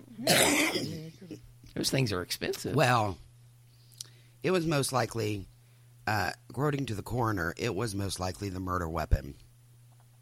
I would think you would have to get it restrung after. yeah, yeah, definitely. Well, I mean, if he was rowing with it, maybe he needs to, you know, next time bring his ping pong paddle and row with it. Uh, District Attorney Ward, Yeah, if he used a ping pong paddle, it'd probably take him a lot longer to kill her. I would imagine. well, because you don't get the wind speed. What? Yeah, yeah, yeah. You Yeah. don't. You have to use All a right. lot more force. Uh huh. So, District Attorney Ward presented Grace's fetus as evidence, worried that the defense might deny the pregnancy. See The now they bring the, yeah. What do they? How do they do? I mean, do they have the fetus like hanging upside down, or I mean, how do they bring that? I bet it was the in a jar. I bet it I'm was saying in a jar. formaldehyde. Like uh, like um, what's his name's penis? Um, Sure. uh, you know the monk. What's his name? Colonel Rasputin. Tim. Rasputin. Yeah, yeah. His penis is All in right. the jar. Mine was bigger. Still Well, is. So, so the courtroom was aghast, and Chester's lawyer. Well, yeah, Mr. they're bringing Charles in the D. f- Thomas- fetus, holding it up by his feet or something. Well, this is what's messed up. So he promised that Grace's condition would not be disputed during because, or sorry, would not be disputed because her pregnancy had no bearing on the case. I think you're off base there, guy. Well, I mean, if you remember, he said uh, Chester said that she was distraught because of the pregnancy, so he wasn't disputing the pregnancy. So it was just, I I mean, I think it was unprofessional for the prosecutor to bring in the fetus by holding it up by its feet to the courtroom. Well, this guy is really fucking stupid. So the defense put forth the scenario that Grace was so distraught that she ended her life. Gillette, this dumb bastard, testified under oath that Grace jumped in while he sat at one end of the rowboat and it caused it to capsize. Mr. Thomas had each of Grace's love letters to Chester and he read them aloud. Instead of finding Grace suicidal, the court empathized with her condition. Jurors, lawyers from both sides, and Grace's family cried through the readings. Even Chester shed a tear as he listened. Fuck you, Chester. Poor Chester. In the end, the jury believed the story put together by the prosecution. Chester enticed Grace into the boat with his luggage and the tennis racket with promises of a romantic day with the tennis racket. He brought with him a suitcase and a tennis racket, which is not being disputed. Uh, when Chester found a private place out of earshot of other vacationers, he brought Grace ashore. Chester beat Grace with the tennis racket, ultimately killing her. He then dumped her body into Big Moose Lake and made his escape through the rugged wooded trail to Arrowhead Lodge. He arrived there bone dry, suitcase and tennis racket in hand. The murder of Grace Brown was brutal and thoroughly premeditated. After four hours of deliberation, the jury found Chester Gillette guilty of first degree murder. Justice Devendorf sentenced him to death by, electrocu- by electrocution. Chester Gillette was executed on March 30th, 1908, in Auburn Correctional Facility by electrocution. The story became the basis of Theodore Dreiser's novel, An American Tragedy, and the award winning 1951 film, A Place in the Sun, starring Elizabeth Taylor and Montgomery Clift.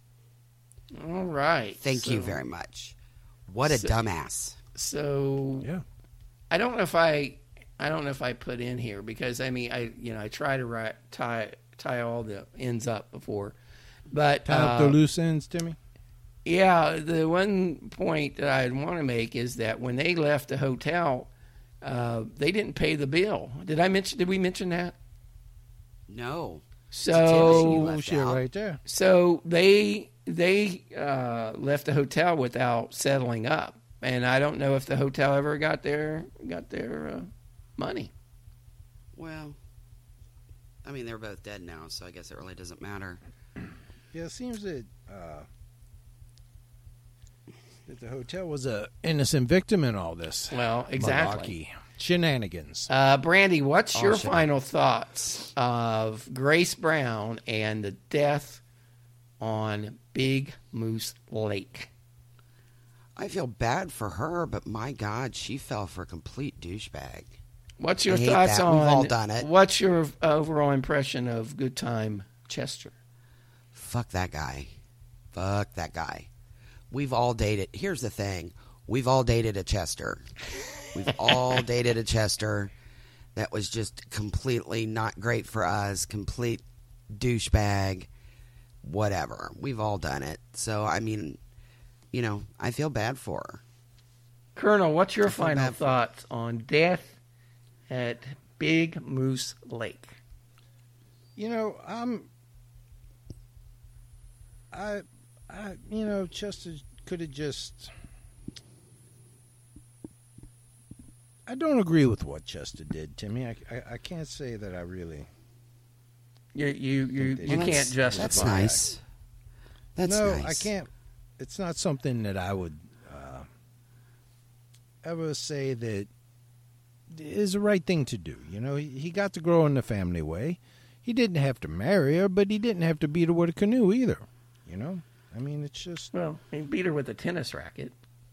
In in You- he's named Good Time Chester. So you go out to a lake and you got- got a canoe, you got a lunch, you know, picnic basket. You got luggage. You got think stuff. Maybe you you you're gonna have a good time, right? Right. But It's Chester right there was in the no name. good time Chester, Timmy. He was no good was time not. All Chester. right. He was just. I just don't think that. you know, he he should be able to keep that name. I, th- I think it should be erased really from history. So you're you're you know we don't uh, this is in this po- on this podcast we do not condone uh, first degree murder, Brandy. You you know that.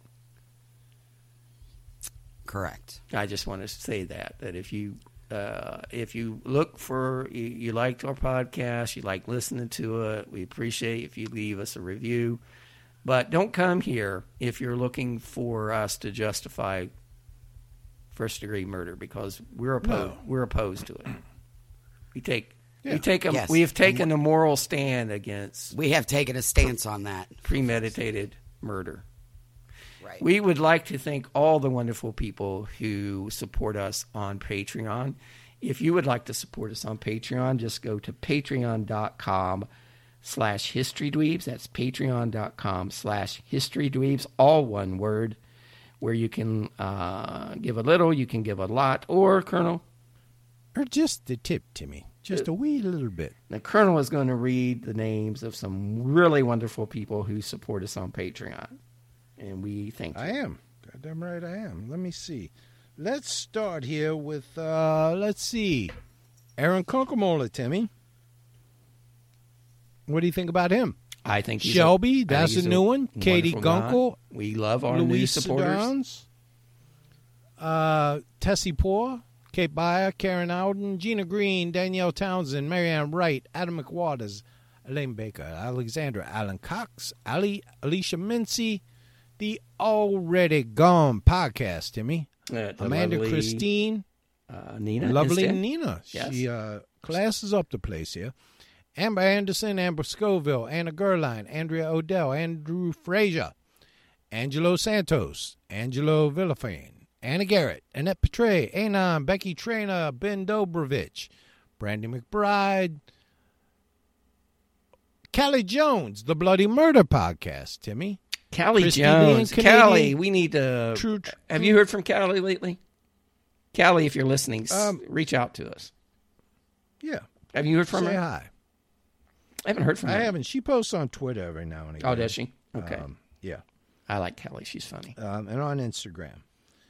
So let's see who else we got here. Timmy, um, Christine Hewer, Hauer, Cindy, Clark and Diane, the Comeback Podcast, Diane Student, Erica Kinney, Fiona Cripps, Gina Green, Jay Cleveland Payne, who has a number of podcasts that you should check out. Jeff and Don Chestnut, Jason Dykes, Jennifer Zavoda, Jessica Greener, Karen Charette, Kimberly Stroop, Kimberly Kimberly uh, Smith, right here in Cincinnati. Christine Malachinsky, Laura O'Reilly, Lydia Fisher, Maja, Marsha Boris. Uh, let's see, Michelle Johns, Paula Climbs, the Pleasing Terrors con- podcast, Timmy. It's a great podcast. Robert Sherrard, um, Context and Clarity, one of my other ones, Timmy. Yes. Um, Ron Monasterio, Ruth Whitfield, Sarah Bloom, Shannon Arnold, Timmy, the lovely Shirley Strap, who I hope my song cheered her up, Stephen Potts, The Vanish Podcast, of course, Ben at They Walk Among Us, Ben Fitton, ben and his lovely Tyrone. wife, Rosanna. yep, Tommy Lane is in my year. Tommy Lane. my- Aloha, Tommy Lane. Aloha, Tommy Lane. Vive, Tracy Smith, Rebecca, Jen Lee Allen, Whitney James, Bo Lion, the Lionheart Walters, Rudy, the Wonder Dog, and the lady who's going to be a little bit disappointed because there's only one body, one body in this one. You know she likes a high body count, Timmy. Dottie does. Yes. But in fairness, Dottie, she got beat with a canoe. She got beat to death with a canoe. Now, when you, what podcast you going to turn into and hear about somebody getting beat with a canoe, Timmy? This is the only one. The only single one. And did you say the lovely uh, Lady Beverly? Maybe you did. The lovely lady Beverly, and of course, um, who else, Timmy? Our favorite fake Irishman, lovely Leon Flanagan. Leanne, I've got my shot. lovely- So I'm hoping to see Leanne sometime this summer. So yeah, that would be wonderful. They let me back in the UK. I don't think they will, Timmy. I don't think they will.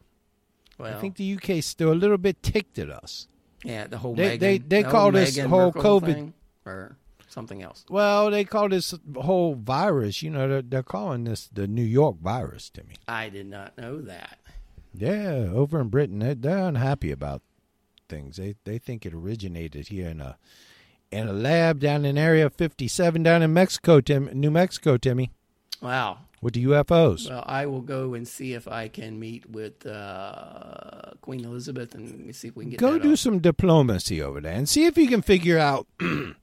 I'm not really sure what Meghan's mad about. I, I didn't get to see the Oprah interview um, because I was lined up for Oprah the next day, so I, I I didn't didn't get to meet him. Mm-hmm. Oh, But I see. So um, I was supposed to go on after Meghan and Harry, but they went long, and uh, so I had to come back the next day. well, But I look forward to seeing you on. see if you can straighten that out, Timmy. I will definitely do that. Thank you all for joining us, and we'll see you next time on History Dweebs. Bye, everyone. Have a good day. Bye, Brandy.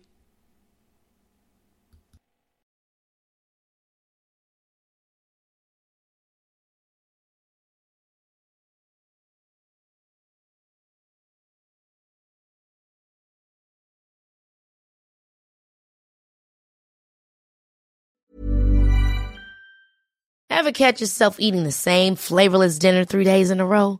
Dreaming of something better? Well, HelloFresh is your guilt-free dream come true, baby. It's me, Keke Palmer.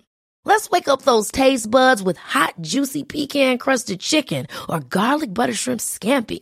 Mm. Hello Fresh. Stop dreaming of all the delicious possibilities and dig in at HelloFresh.com. Let's get this dinner party started. Even when we're on a budget, we still deserve nice things. Quince is a place to scoop up stunning high-end goods for 50 to 80% less than similar brands. They have buttery soft cashmere sweaters starting at $50, luxurious Italian leather bags, and so much more. Plus, Quince only works with factories that use safe, ethical, and responsible manufacturing. Get the high-end goods you'll love without the high price tag with Quince. Go to quince.com slash style for free shipping and 365-day returns.